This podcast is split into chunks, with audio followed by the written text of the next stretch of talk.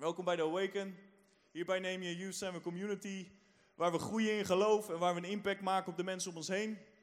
Die impact hebben we vanmiddag al gemaakt. We zijn met een groep van iets van tien of elf jongeren. Misschien zit er wel iemand naast je die zo gek was om mee te gaan. Zijn we de straat op gegaan. Zijn we naar Dordrecht gegaan om een impact te maken op die mensen daar om ons heen. Door ze vrijmoedig Jezus te laten zien. Dus we hebben mensen verteld het goede nieuws dat Jezus gekomen is, voor ze gestorven is. We hebben mensen verteld dat Jezus van ze houdt, dat God van ze houdt en een geweldig plan met hun leven heeft. En tien jongeren hebben hun hart in Jezus gegeven. Dat is toch geweldig, ja. Weet je, het evangelie werkt vandaag nog steeds net zo goed als dat het tweeduizend jaar geleden deed. Net zo goed als we hadden lezen in Handelingen. Ik las het net uh, tijdens de bidstond voor. Ik wil het nu ook even voorlezen, want ik geloof dat het echt iets is wat God over ons uitspreekt. Handelingen vijf, dus nog even introductie voordat we echt de preek ingaan. Maar dit gaat over, dankjewel voor het licht, dat helpt inderdaad, ja. Handelingen vijf, en dit gaat over Nehemia Youth, geloof ik, vanaf vers veertien. Daar staat, en er werden er steeds meer toegevoegd die in de Here geloofden. Dus kijk nog maar een paar keer goed om je heen. Het groepje zoals we hier nu zitten, zo klein gaat het niet blijven. Nee, we gaan groeien, we gaan meer worden. Want menigte van zowel mannen als vrouwen, jongeren, gaan hier naar Nehemia Youth toe komen. Waarom? Omdat ze hier het antwoord vinden. En niet zozeer hier in dit gebouw, maar nee, in ons. Amen, want Jezus, de volheid van God, woont in ons. En dan vers vijftien. Zodat zij de zieken naar buiten droegen op de straten en hen op bedden en lichtmatten legden, zodat wanneer Petrus voorbij kwam, ook maar zijn schaduw op iemand van hen zou kunnen vallen. En ook de menigte uit de steden in de omgeving kwam gezamenlijk naar Jeruzalem. Men bracht zieken en hen die door onreine geesten gekweld werden, en zij werden allen genezen. Amen? Allemaal. Door de eeuwen heen is er misschien een beetje in de kerk een, een, een, uh, een halfslachtigheid erin gekropen van tegenwoordig is het niet meer zo zoals we daar lezen. Dat is onzin. Alles wat we hier lezen, kunnen we vandaag de dag nog steeds zien. Amen. Dus als hier staat dat iedereen genezen werd, dan gaan wij dat ook zien. Als wij doen wat zij daar deden. Amen. Even wat, uh, wat uh, enthousiasme vanuit mij, omdat ik, weet je, als ik het hier lees, alles wat ik hier lees, wil ik in mijn leven zien. En als ik dat nog niet zie, dan ben ik nog niet tevreden. Ik ben blij met wat God heeft gedaan, begrijp me niet verkeerd, maar we zijn er nog niet. Er zijn nog nieuwe niveaus die we gaan bereiken. Amen? Dus, de blok gevuld tot de nok. Kijk nog maar een paar keer goed om je heen. Die stoelen hier, die gaan we steeds meer moeten neerzetten. We gaan steeds meer handjes nodig hebben om mee te helpen. Connectgroepleiders of technische mensen. Dus zet je gaven en talenten in. Want wij gaan de drechtsteden bereiken. Wij gaan opwekking. We hebben het al en we gaan steeds meer opwekking krijgen onder jongeren hier in de drechtsteden. Het gaat gonzen van de jongeren. Dat, is niet, dat zijn niet dingen die Nienke en ik verzonnen hebben toen we een keer op een vrijdagavond niks te doen hadden. Nee, dit zijn dingen die God gesproken heeft. Sterker nog, dit gebouw waar we hier in zitten. Dit, dit, de blok hier zo. Dit is letterlijk door God gegeven aan deze generatie, voor deze generatie. Dus deze generatie, zullen we dat zeggen, mijn generatie zal gered worden. Amen. Halleluja. Nou, lekkere intro. Voor vanavond wil ik het gaan hebben over natuurlijk het nieuwe jaarthema. Je, je kan er niet omheen wat het is. Het staat overal. Uh, de Bijbel zegt, schrijf de visie op, maak het duidelijk, zodat je wanneer je rent het kan lezen. Nou, dat is hier wel gelukt. Als je die eerste mist, dan heb je de tweede. Als je die nog mist, dan heb je er nog drie. En anders bij de uitgang nog één, zodat je telkens weet, dit seizoen bij Nehemia Youth zijn we bezig om territorium in bezit te nemen. We zijn bezig om grond in bezit te nemen. Ja. Bij de opening maakten we het grapje van nee, we gaan niet België in bezit nemen. We gaan uh, gebieden in bezit nemen. Eigenlijk alles wat we hier lezen in dit woord, gaan wij in bezit nemen. Ik voor mijzelf aan het begin van dit jaar, tweeduizend tweeëntwintig, kreeg deze woorden in mijn hart.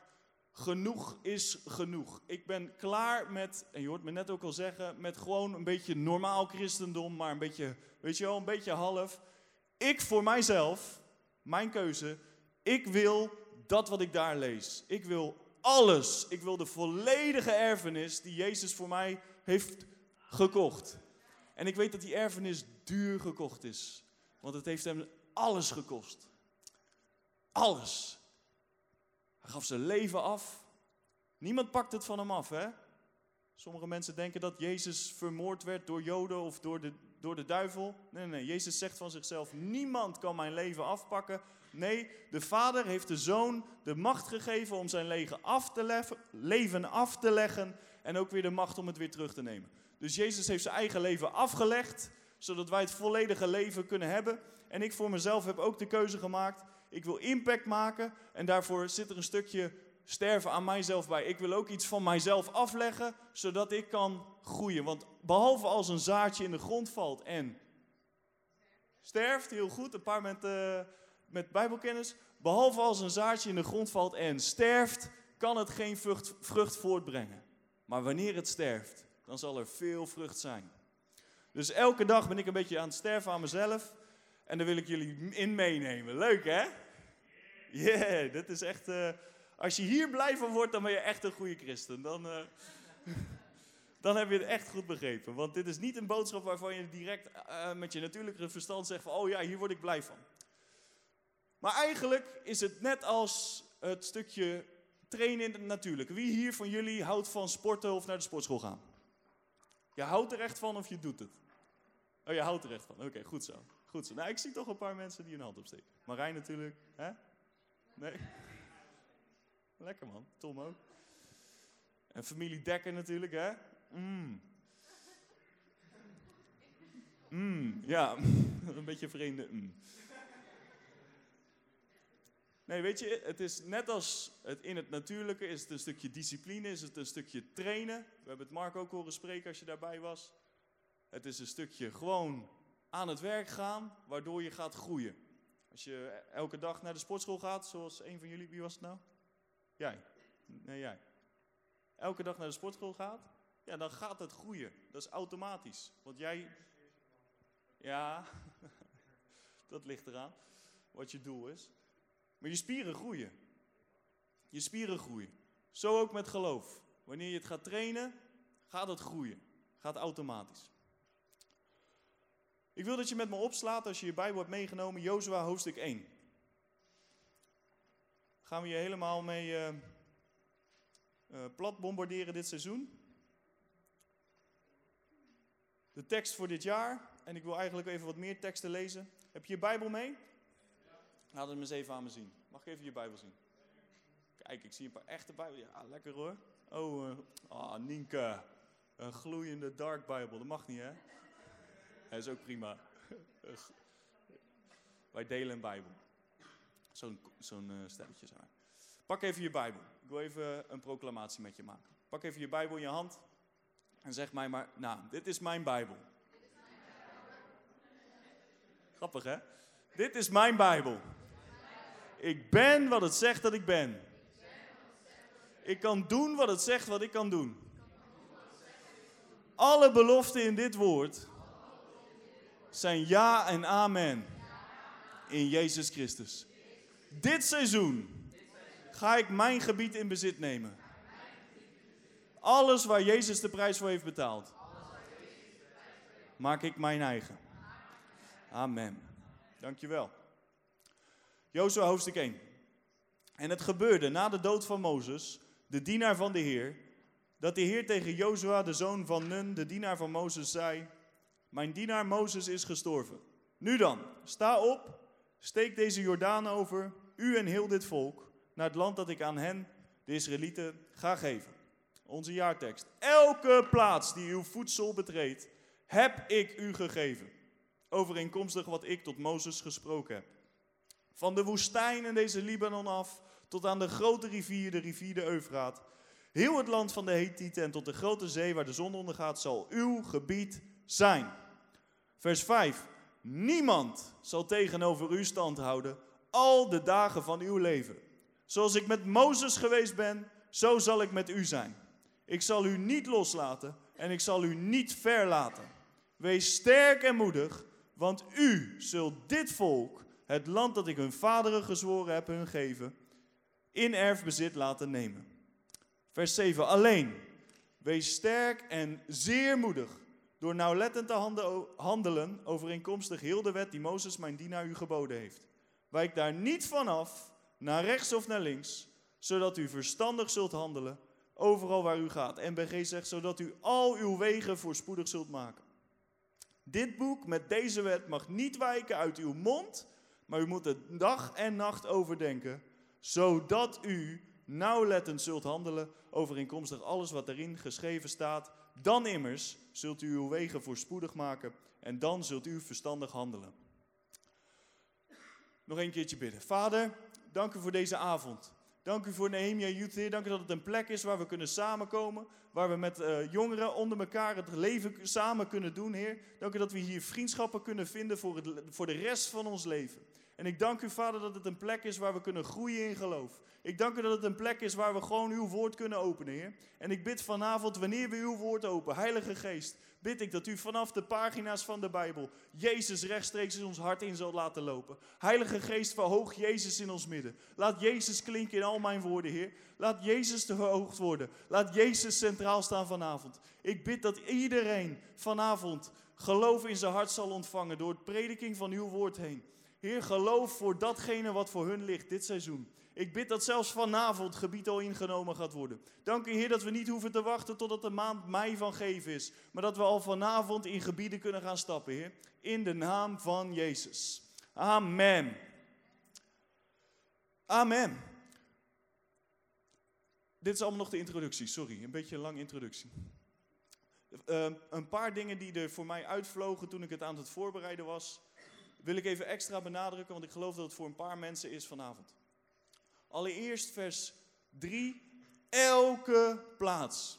Ik kreeg sterk op mijn hart dat er vanavond mensen zijn, je zit hier, je hoort de prediking, je was er vorige week ook bij de opening, je hebt Nienke horen spreken, maar er zijn nog steeds uh, gedachtes in je hoofd, er zijn uh, bepaalde ideeën bij jou ontstaan door de jaren heen, dat er sommige gebieden onmogelijk zijn om voor jou in bezit te nemen.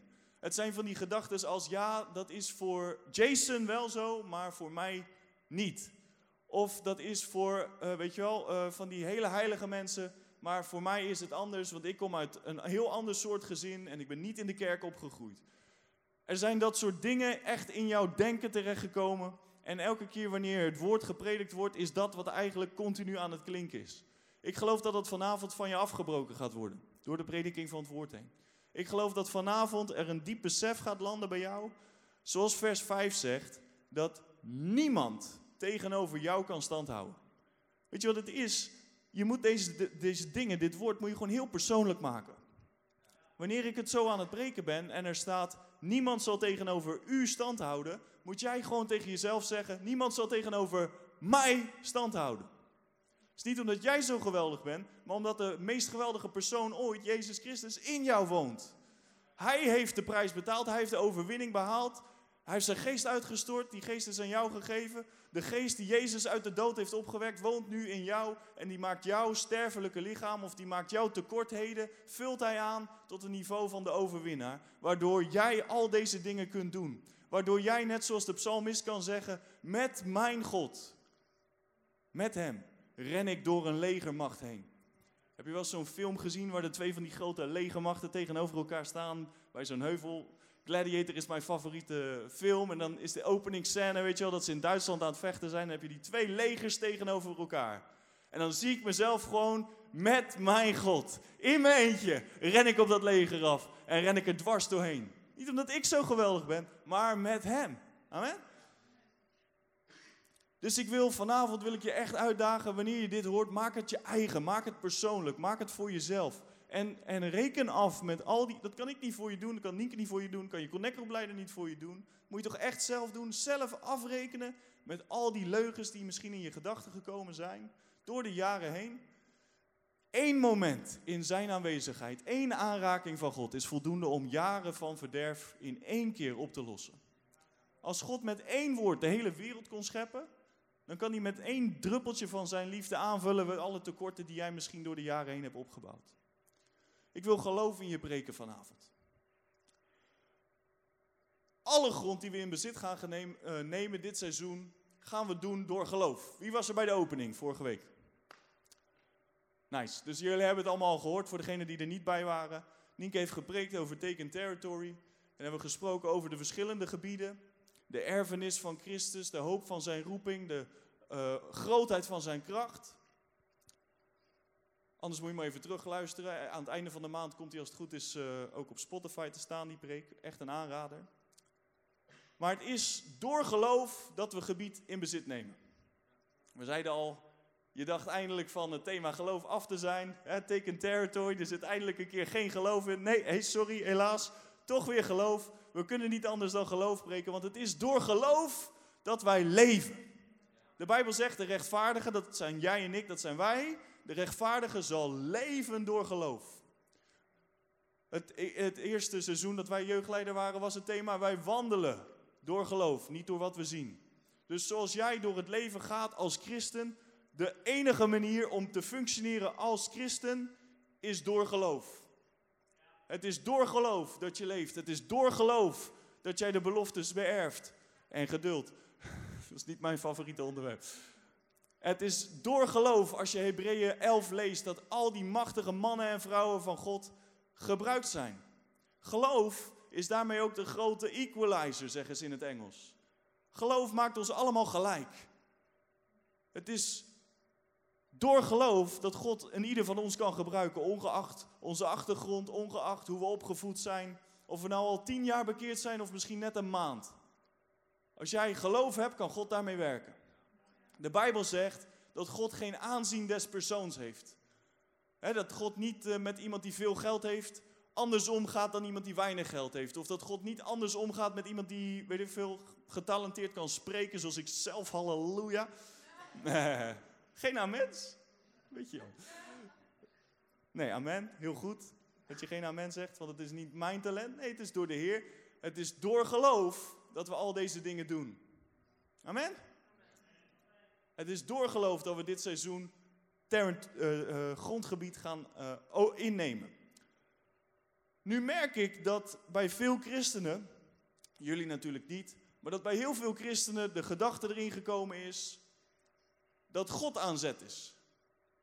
Misschien valt het je ook op, in veel liedjes die we zingen, zingen we bijvoorbeeld, ik wacht op u, uh, God, uh, ik wacht op u, hè, dat soort liedjes. Kun je goed zingen. Of we bidden, misschien heb je het ook wel eens gehoord. Ik heb het zelf ook wel eens gebeden.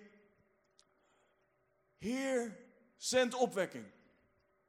Heer, doe een wonder. Of je bent aan het bidden voor een buurman die Jezus nog niet kent. Zegt, Heer, ik wil echt dat u hem, dat, ja, dat u hem gewoon bij uzelf brengt. En eigenlijk terwijl je aan het bidden bent, denk je al, hmm, een beetje een vreemd gebed. Dat je eigenlijk de verantwoordelijkheid bij God neerlegt. Maar ik ben hier vanavond om je eigenlijk een shockende openbaring te geven. De verantwoordelijkheid ligt niet bij God. De verantwoordelijkheid ligt bij ons. Weet je, tweeduizend jaar geleden, één amen. Oh, amen. Oh, nog beter. tweeduizend jaar geleden heeft God alles gedaan wat hij moest doen. Hij heeft zijn zoon gegeven. Het is niet alsof hij tien zonen had om uit te kiezen. Van nou, ine mine mutte, we pakken David maar, want hè, die David die altijd bij de, bij de schapen zat, de minste zoon. Nee, God had maar één zoon en hij gaf zijn enige zoon. God gaf het allerbeste. En Jezus deed het ook nog eens helemaal uitmuntend en perfect. Maar nadat Jezus aan het kruis is gegaan, gestorven is voor onze zonde en al het andere, naar de hel is afgedaald en de duivel heeft verslagen en nog even veertig dagen op aarde heeft gewandeld. Na dat moment is Jezus naar de hemel gegaan en de Bijbel zegt dat Jezus nu zit aan de rechterhand van de Vader en hij zit. Jezus rust. Jezus is klaar. Jezus heeft gedaan wat Jezus moet doen, moest doen. God heeft gedaan wat God moest doen. Hij heeft zijn zoon gestuurd. Jezus heeft gedaan wat hij moest doen. Hij is gestorven, hij is opgestaan en hij heeft zijn geest gezonden aan ons. Nu is het het boek Handelingen in actie. Nu is het aan ons de handelingen te doen. En niet weer uit onszelf, maar doordat de Heilige Geest in ons woont, kunnen wij al deze dingen doen. Amen. Maar het balletje ligt bij ons. Chris zei het eind vorig jaar een keer. God wacht op ons. Soms hebben wij een houding dat wij aan het wachten zijn op God. Misschien zit jij met een bepaald gebied wat je wil innemen en je bent aan het wachten totdat God een teken geeft.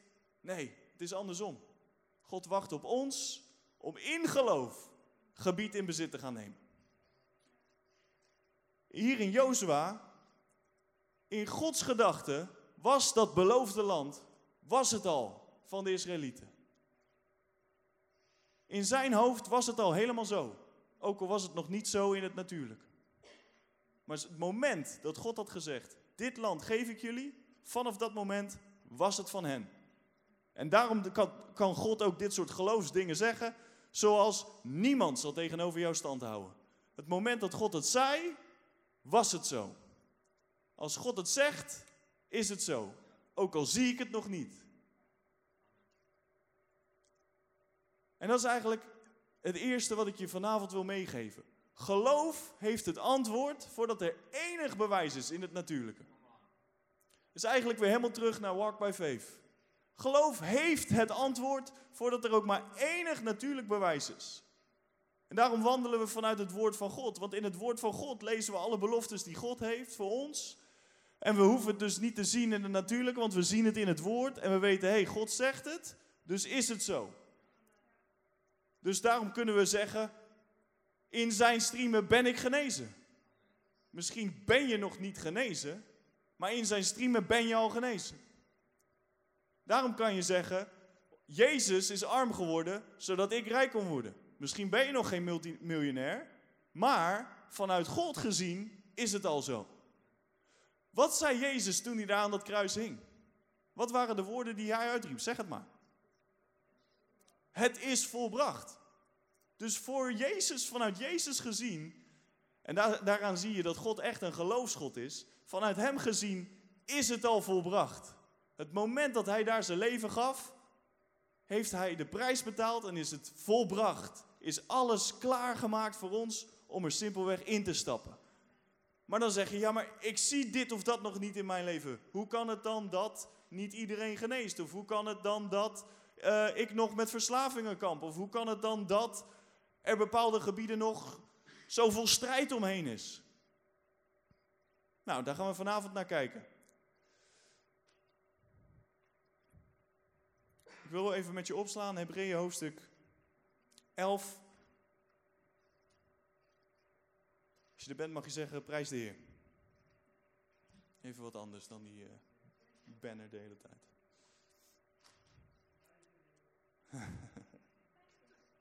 Praise the Lord. Waar zit Hebreeën ook weer? Hebreeën hoofdstuk elf. Bijna achterin, pagina achttienhonderdvijfenzeventig. Echt? Nou, bizar. Heb jij de goede vertaling?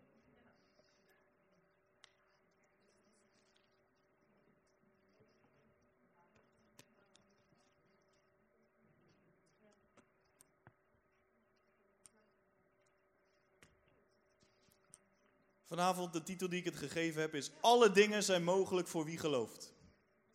Hebreeën elf vanaf vers zes. Zonder geloof is het echter onmogelijk God te behagen. Want wie tot God komt, moet geloven dat hij is en dat hij beloont voor wie hem zoeken. De titel van de boodschap is, voor God, uh, uh, alle dingen zijn mogelijk voor wie gelooft. En dan Hebreeën elf vers zes zegt, zonder geloof is het echter onmogelijk God wel te behagen.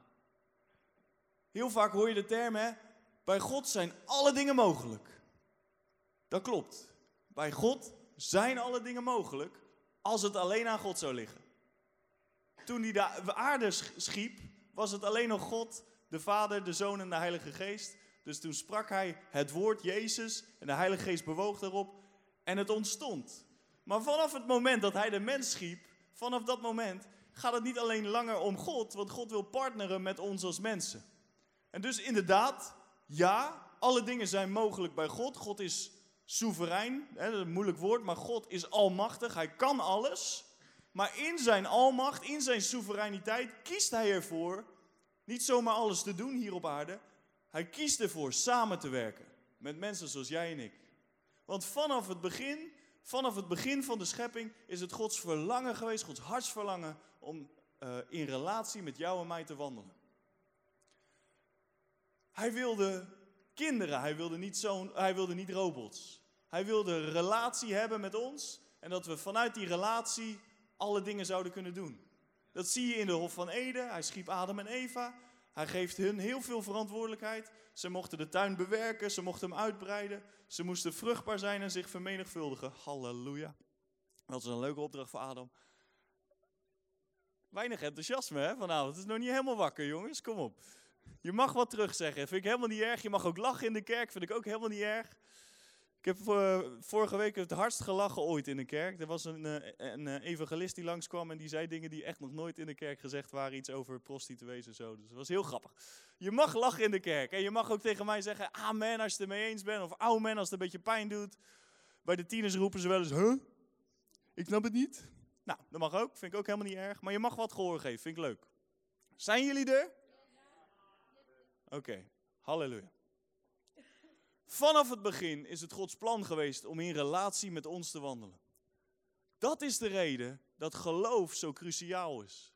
Want God is een geloofsgod en hij wil dat wij vanuit geloof met hem partneren. Dat is dat stukje relatie wat hij zoekt. Hij wil het samen met ons doen. Is dat niet geweldig? Hij zou het allemaal prima in zijn eentje kunnen doen. Maar hij kiest ervoor om het samen met jou en mij te doen. Wat een voorrecht dat God mij kan gebruiken, dat hij jou wil gebruiken. God kan zelfs een ezel gebruiken, dus dan kan hij mij gebruiken. Amen? Kijk, nou krijg ik een amen opeens. Ja, ja, ja, ja, ja. Dus geloof heeft het antwoord voordat er enig bewijs in het natuurlijk is. Een vraagje aan jullie. Wie van jullie gaat er naar de hemel? Laat me je hand zien. Geweldig. Geweldig, goed zo. Ben je ooit in de hemel geweest? De meeste niet, gelukkig. Ik zie één hand nog een soort van... Die heeft een keer een hemelervaring gehad. Nee, je bent er nog nooit geweest. Heb je ooit de hemel gezien dan? Nee, je hebt het nog nooit gezien. Maar toch zeg jij, ik ga naar de hemel. Hoe kan dat? Hè? Iets harder alsjeblieft. Kom op, een beetje, kom op. Door geloof. Door geloof. Je gelooft het en daardoor weet je het zeker. Ook al heb je het nog nooit gezien. Hetzelfde voor al die andere dingen die God voor ons beschikbaar heeft gesteld. Je hebt het nog niet gezien. Een genezing is een, een typisch voorbeeld, want dat is confronterend. Je hebt misschien een ziekte, je hebt misschien een pijn of misschien iemand in jouw omgeving die dat heeft. Je ziet niet die genezing, maar door geloof weet jij zeker dat in zijn striemen ik al ben genezen. Door geloof weet je dat tweeduizend jaar geleden, toen Jezus aan dat, stu- aan dat kruis stierf en uitriep het is volbracht, vanaf dat moment ben jij genezen. Vanaf dat moment is de prijs betaald. Jezus hoeft niet nog een keer te sterven hoor. Hij hoeft echt niet nog een keer die lijdensweg af te gaan of een doornenkroon in zijn hoofd te krijgen of weer gegezeld te worden. Hij heeft dat eens en voor altijd die prijs betaald en daarmee is het nu beschikbaar en is het nu aan ons om het in geloof te gaan pakken. Geloof kan je zo zien, dankjewel. Geloof kan je zo zien. Geloof is als een hand die daar naar de hemel toe grijpt en alles pakt wat Jezus voor ons beschikbaar heeft gemaakt. En het hier naar het nu trekt, naar de aarde. Hebreeën elf vers één. Je bent toch al in Hebreeën. Hebreeën elf vers één geeft je de definitie van geloof. Het geloof nu is een vaste grond van de dingen die men hoopt en een bewijs van de dingen die men niet ziet. Geloof is dus altijd nu. Als het niet nu is, is het niet geloof. Ik val in herhaling, want ik heb dit natuurlijk afgelopen twee jaar vaak hebben we dit gepreekt. Maar dit is zo belangrijk. En ik heb gemerkt, hoe meer je het hoort, hoe dieper het zakt in je hart. En opeens kan dan het licht aangaan. Van, opeens snap je het. Oh, ik was er eigenlijk voor aan het hopen. Want ik dacht, God kan dat doen ooit. Maar dat is geen geloof. Alles wat toekomstig is, is nog hopen. Er is niks mis mee. Want er staat, het geloof is nu een vaste grond van de dingen die je hoopt. Dus het is oké okay om te hopen voor iets, daar begint het mee. Het begon met mij met hopen voor een vrouw. Ik hoopte dat ik een keer een leuke meid zou tegenkomen die mijn vrouw zou worden. En toen zag ik Nienke, toen was het geloof. Toen zei ik, nu, yes, die is voor mij. Ah, ah. Nou, dat, dat, uh, zo ging het niet helemaal. Nou, in mijn hoofd wel, maar... En ik heb nu de microfoon, dus ik mag zeggen wat ik wil. Ja, Nienke is het er niet mee eens. Nee, geloof is dus altijd nu. En door geloof kan jij naar beneden halen dat wat Jezus beschikbaar heeft gemaakt. Mijn broer uh, Bas, die was hier vorig jaar een keer tijdens een Awaken, heeft hij gepreekt over de twee tijden van geloof. Moet je echt een keer terugluisteren. Staat op Spotify, als je Nehemia Youth opzoekt, dan vind je de preken van afgelopen jaren. En dan moet je die van Bas luisteren, twee tijden van geloof. Dat spreekt dat er twee tijden zijn. De, tij, de hemelse tijd, de hemelse realiteit en de aardse natuurlijke tijd. En in die hemelse realiteit, korte samenvatting, daar is het dus al volbracht, zoals Jezus daar zei, tweeduizend jaar geleden. Voor God is het al zo. Daar wel, maar hier misschien nog niet, in onze natuurlijke realiteit. Maar het is door geloof dat wij naar die hemelse tijd toe kunnen gaan en het naar deze tijd kunnen brengen. Daarom is geloof zo belangrijk. Daarom zal ik er nooit over ophouden te preken. Want als je dit pakt, dan opeens begin je te snappen, oh, maar dat betekent eigenlijk dat de mogelijkheden oneindig zijn. Want Jezus heeft de prijs betaald voor alles. Dan wordt het opeens echt dat wat je hier heel vaak hoort zeggen, dat het leven met Jezus het beste leven is. Dan opeens ga je leven, zoals vorig jaar het thema was, als een overwinnaar. Door overwinnend geloof. Want je weet, Jezus heeft ervoor betaald. Ik hoef de prijs niet nog een keer te betalen. Nee, ik kan het door geloof naar beneden halen. Amen. Halleluja. Oké, okay.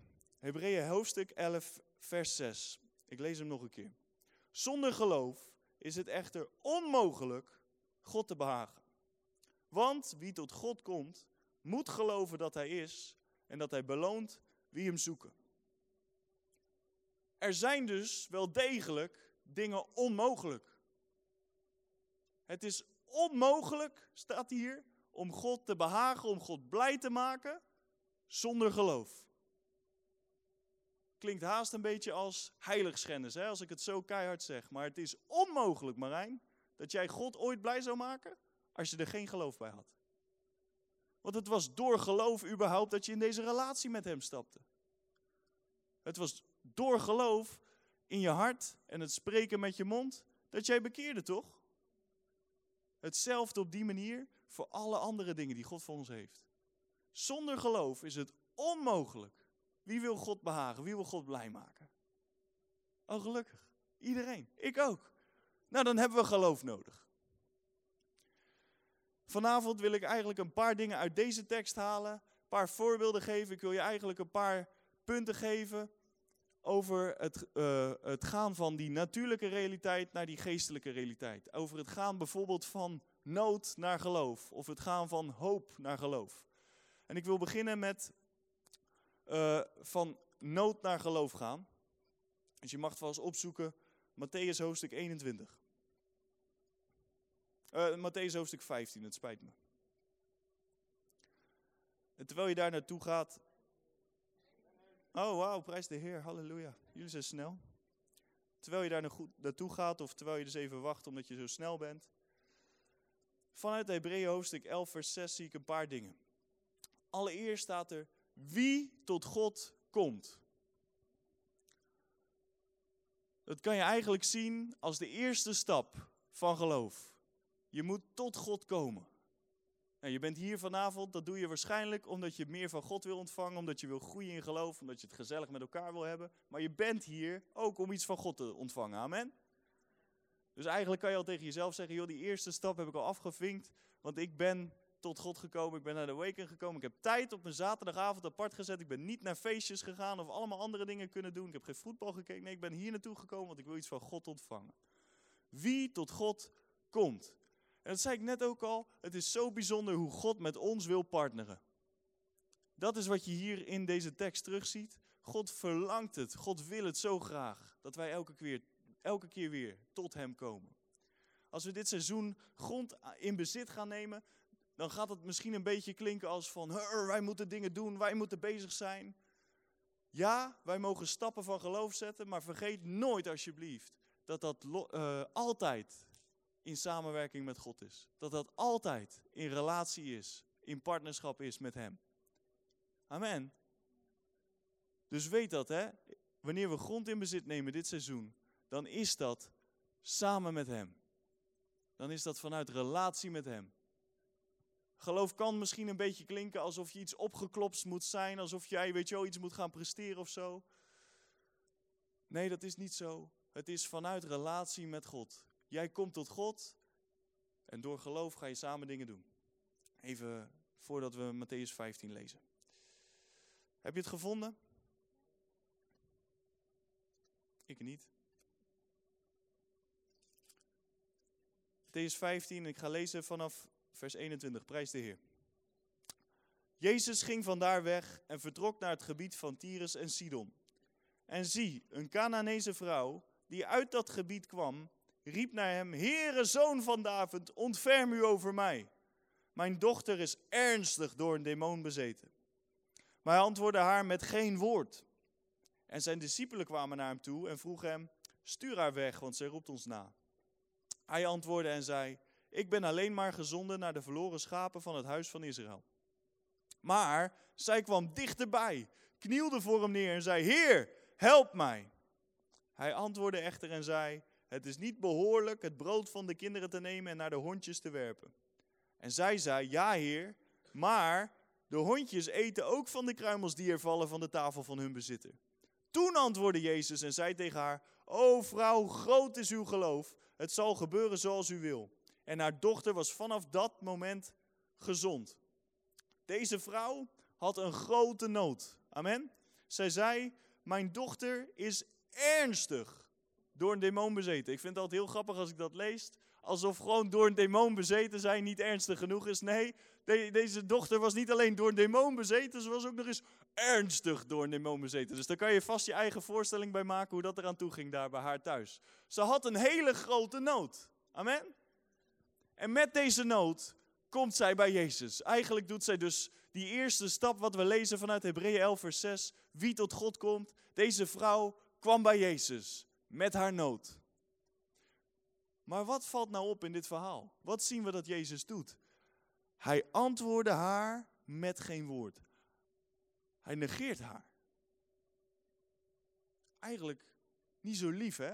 Als je erover nadenkt, van Jezus. Deze vrouw heeft een dochter die ernstig bezeten is, heeft een hele grote nood. Ze komt ook nog eens bij Jezus voor het antwoord. En hij antwoordt er met geen woord. Hij negeert er gewoon compleet. Niet heel pastoraal van Jezus, vind je wel? Waarom is dat? Jezus wil deze vrouw brengen van nood naar geloof. En hij weet precies hoe hij dat moet doen. Want wie tot God komt, moet geloven, staat er in Hebreeën elf vers zes. Dus deze vrouw kwam wel tot God, ze kwam wel bij Jezus, maar ze was nog niet op dat niveau van geloven. Ze kwam vanuit haar nood, ze zei: Ik heb een ernstige nood, je moet me helpen, want er is dit gaande. En dat is ook wat je heel vaak hoort om je heen. Misschien bij christenen, misschien in de wereld. Als God dan zo goed is, waarom zijn dan al deze dingen? Waarom is er zoveel nood? Waarom is er honger in Afrika? Waarom is mijn tante ziek? Waarom is mijn oom overleden aan kanker?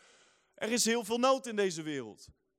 Het slechte nieuws is, God wordt niet bewogen door nood. Nee, wie tot God komt, moet geloven. Amen. Is hard, maar Jezus negeert de nood. Het goede nieuws is, hij stuurt er ook niet weg. Dus ze komt bij Jezus met haar nood. Hij negeert die nood, want hij wordt alleen gedreven door geloof. Maar hij stuurt je ook niet weg.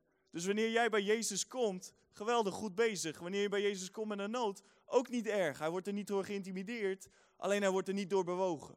Maar Jezus zal je nooit afwijzen en hij zal je nooit wegsturen. Maar hij wil jou brengen van het niveau van nood naar het niveau van geloof. Amen? Geloven is daarmee geen optie. Geloven is een opdracht.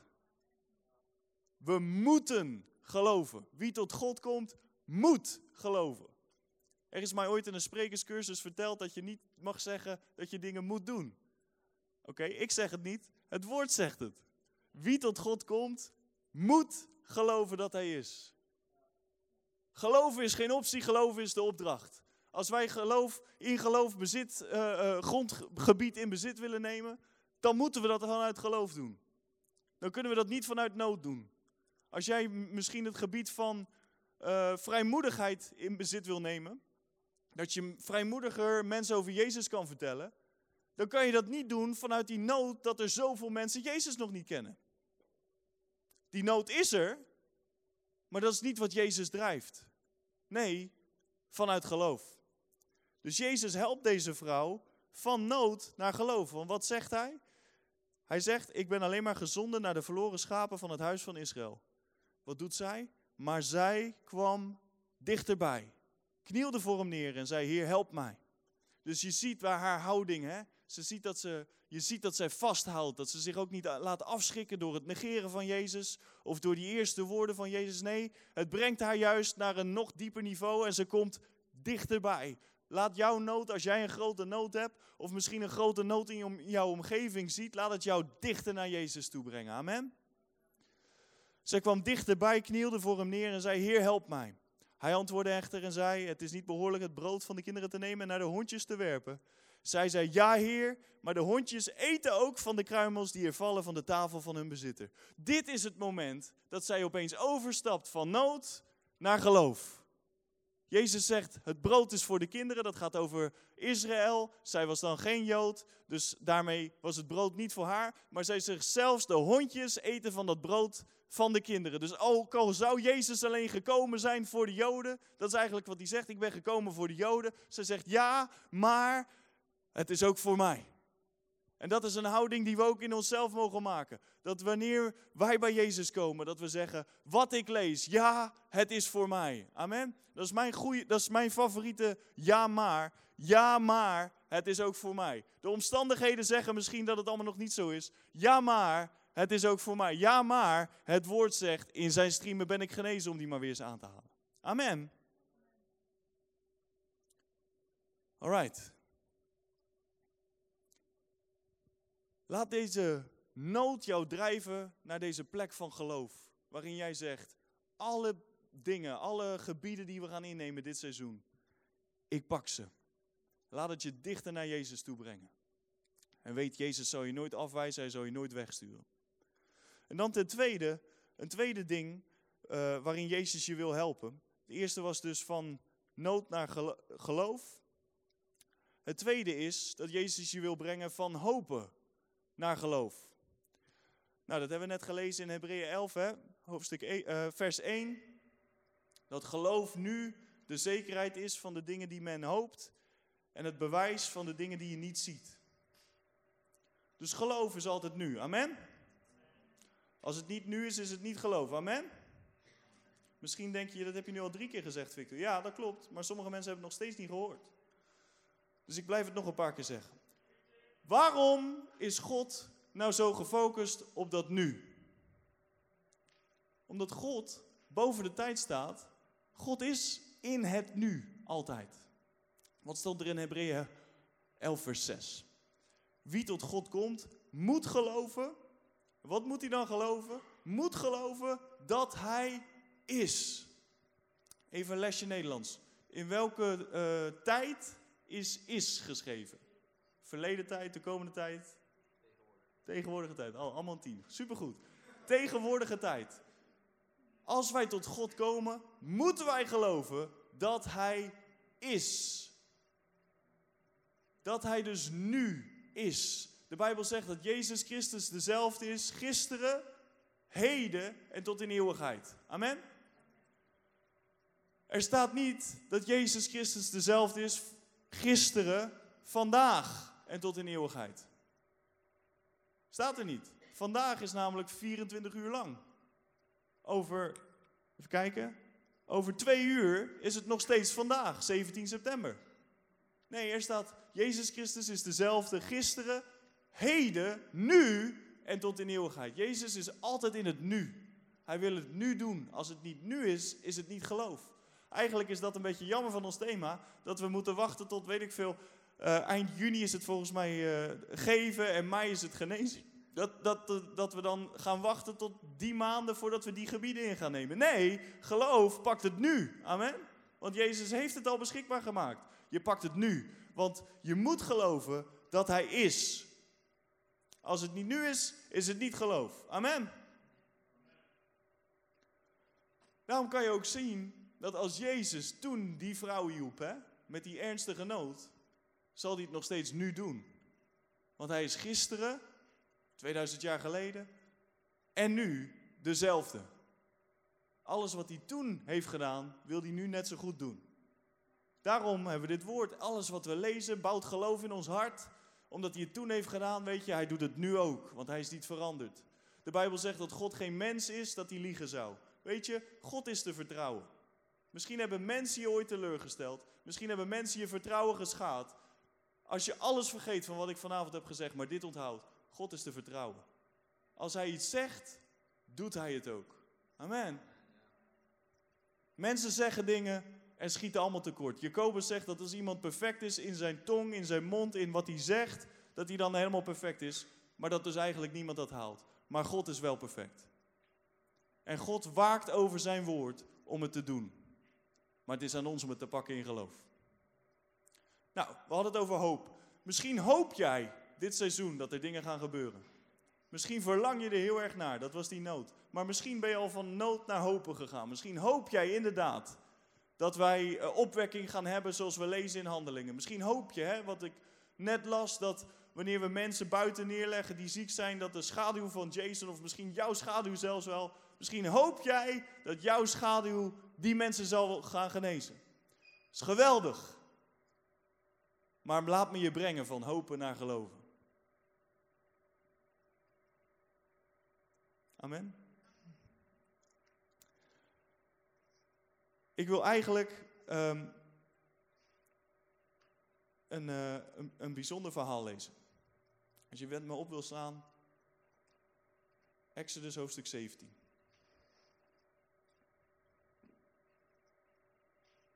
Ben ik al zo lang bezig? Vijf voor tien? Klopt dat wel? Hoe lang ben ik bezig? Echt? Serieus? Tijd vliegt. Oké, okay, nou dan gaan we Exodus zeventien even overslaan, uh, jongens. Oké. Okay. Ik wist dat het al zo laat was. Ja. Ja, Paulus die, die preekte heel de nacht door, maar toen viel er ook iemand in slaap en die viel dood neer. En ik weet niet of ik al uh, op het niveau van geloof ben dat ik dan op die dode ga liggen dat hij weer gaat leven. Dus uh, misschien uh, moet ik mezelf nog wat uh, genade gunnen. Ja, ja, oké. Okay. Nou, wie, wie wil de dood neervallen? Hebben we vrijwilligers? Oké, okay, maar dan slaan we dus Exodus hoofdstuk zeventien even over, hoor. Blijven we gewoon in uh, Hebreeën hoofdstuk elf. Hebreeën hoofdstuk elf is trouwens mijn favoriete hoofdstuk van de Bijbel. Of in ieder geval, het staat in de top honderd. We hebben gezien, zonder geloof is het onmogelijk God te behagen. We hebben gezien wie tot God komt. We hebben gezien dat we dat allemaal hebben gedaan, omdat we hier zitten. We hebben gezien dat we moeten geloven, amen. Geloven geen optie is, maar geloven de opdracht is.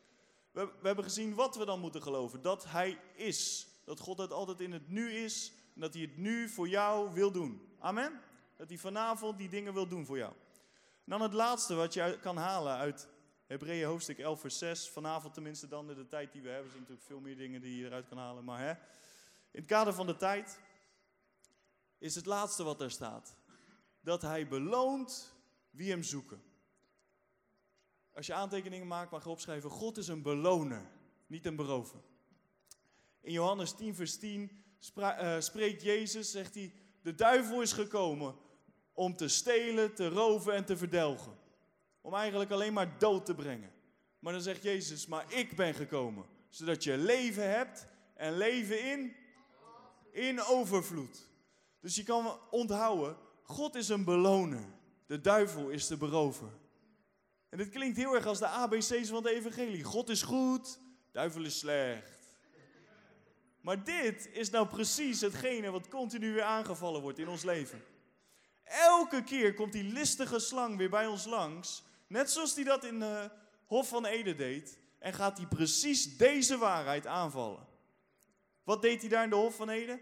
Ja, God zegt dat je van veel bomen mag eten, maar die boom niet, want dan word je net als God en dat wil God niet.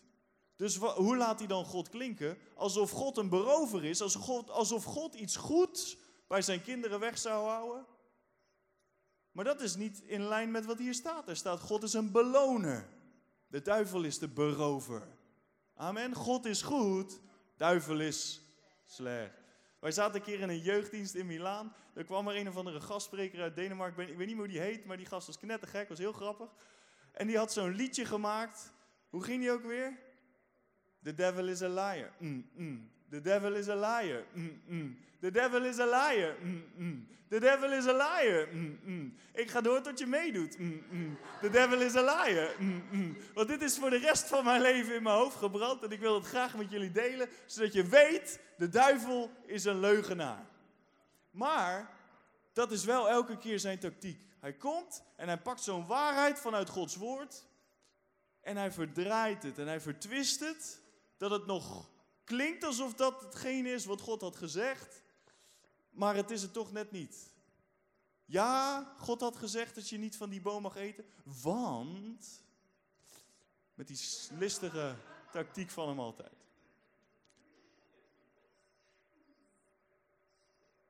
En zoals ik aan het begin zei, sommigen, terwijl het woord gepreekt wordt, komen ook die leugens naar jou toe. Terwijl gewoon deze waarheden vanuit Gods woord recht gezegd worden, gewoon zoals het er staat, komen die gedachten bij jou langs.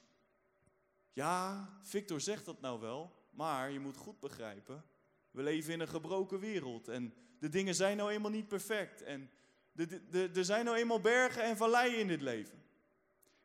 Als het niet is wat je hier leest in het woord, als het niet de waarheid is van Gods woord, dan weet je, hé, hey, dan moeten we even opletten. Misschien is dit wel weer zo'n leugen van die duivel, de berover. Want mijn Bijbel zegt dat God een beloner is voor wie hem zoeken. Dat wanneer wij hem zoeken in geloof, wetende dat hij altijd nu wil bewegen, dat we het dan ook nu kunnen ontvangen. Amen. En weet je, die duivel komt bij ons allemaal langs. Dus daarin is het helemaal niet vreemd als dat, dat een keer bij jou gebeurt. Hij komt bij mij langs. Hij komt bij Nienke langs. Hij kwam zelfs een keer bij Jezus langs. Kan je lezen in Mattheüs vier. Jezus werd door de Heilige Geest naar de woestijn gedreven. En daar kwam de duivel om hem te testen. Dan zie je ook waar, direct waar dat voor is. Hè? Waarom uh, uh, die dingen gebeuren. Het is gewoon een test. Een test van jouw geloof. En als je die test doorstaat, ga je weer naar een nieuw niveau van geloof. Maar wat deed Jezus daar? Als allerlaatste om hem af te sluiten. Wat deed Jezus daar? Om die duivel te overwinnen. Er staat geschreven. Er staat geschreven. Er staat geschreven. De duivel kwam met leugens. En wat deed Jezus? Hij zette het woord van God er tegenover. Dus Jezus las niet alleen het woord van God. Jezus kende het woord van God. En dat is uiteindelijk, om het af te sluiten, wat Romeinen tien zegt. Romeinen tien zegt, wie met zijn hart gelooft en met zijn mond belijdt. Het is vanuit onze mond dat wij spreken. Het is op die manier dat we überhaupt ooit gered zijn. Amen. We geloofden met ons hart. We hebben beleid met onze mond. En daardoor mogen we nu weten dat we, wanneer we sterven, naar de hemel gaan. Ook al hebben we het niet gezien. We wandelen door geloof. Maar diezelfde manier, diezelfde tactiek. Geloven met je hart. Spreken met je mond. Heeft God gegeven om al die andere gebieden in bezit te nemen. Dus dit seizoen, aan, op deze eerste Awaken-avond wil ik je uitdagen. Ga dat woord van God induiken. Ga het lezen, maar niet alleen dat. Ga het spreken. We hebben toen een keer zo'n proclamatiekaart gemaakt. Misschien moet je die weer gewoon weer eens erbij pakken. En gewoon weer elke dag die Bijbelteksten gaan proclameren over je leven. Vader, dank u dat u mij altijd hoort. Dat...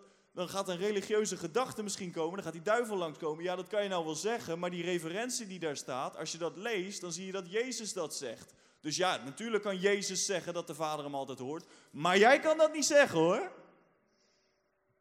Want jij hebt uh, dit of dit gedaan gisteravond. Maar als jij het woord van God in je hart hebt, als jij geloof in je hart hebt, dan kan jij spreken. Nee, dit klinkt goed, maar dit is niet waar, want mijn woord zegt dat ik ben zoals Jezus. De Bijbel zegt, zoals Jezus is, zo ben ik. Amen. De Bijbel zegt dat ik in Jezus de gerechtigheid van God ben.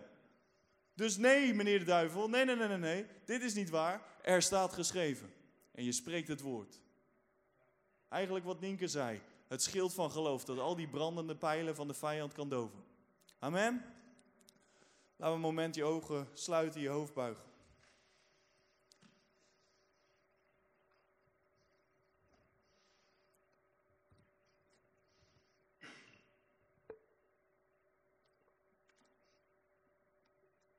Vader, dank u voor uw woord.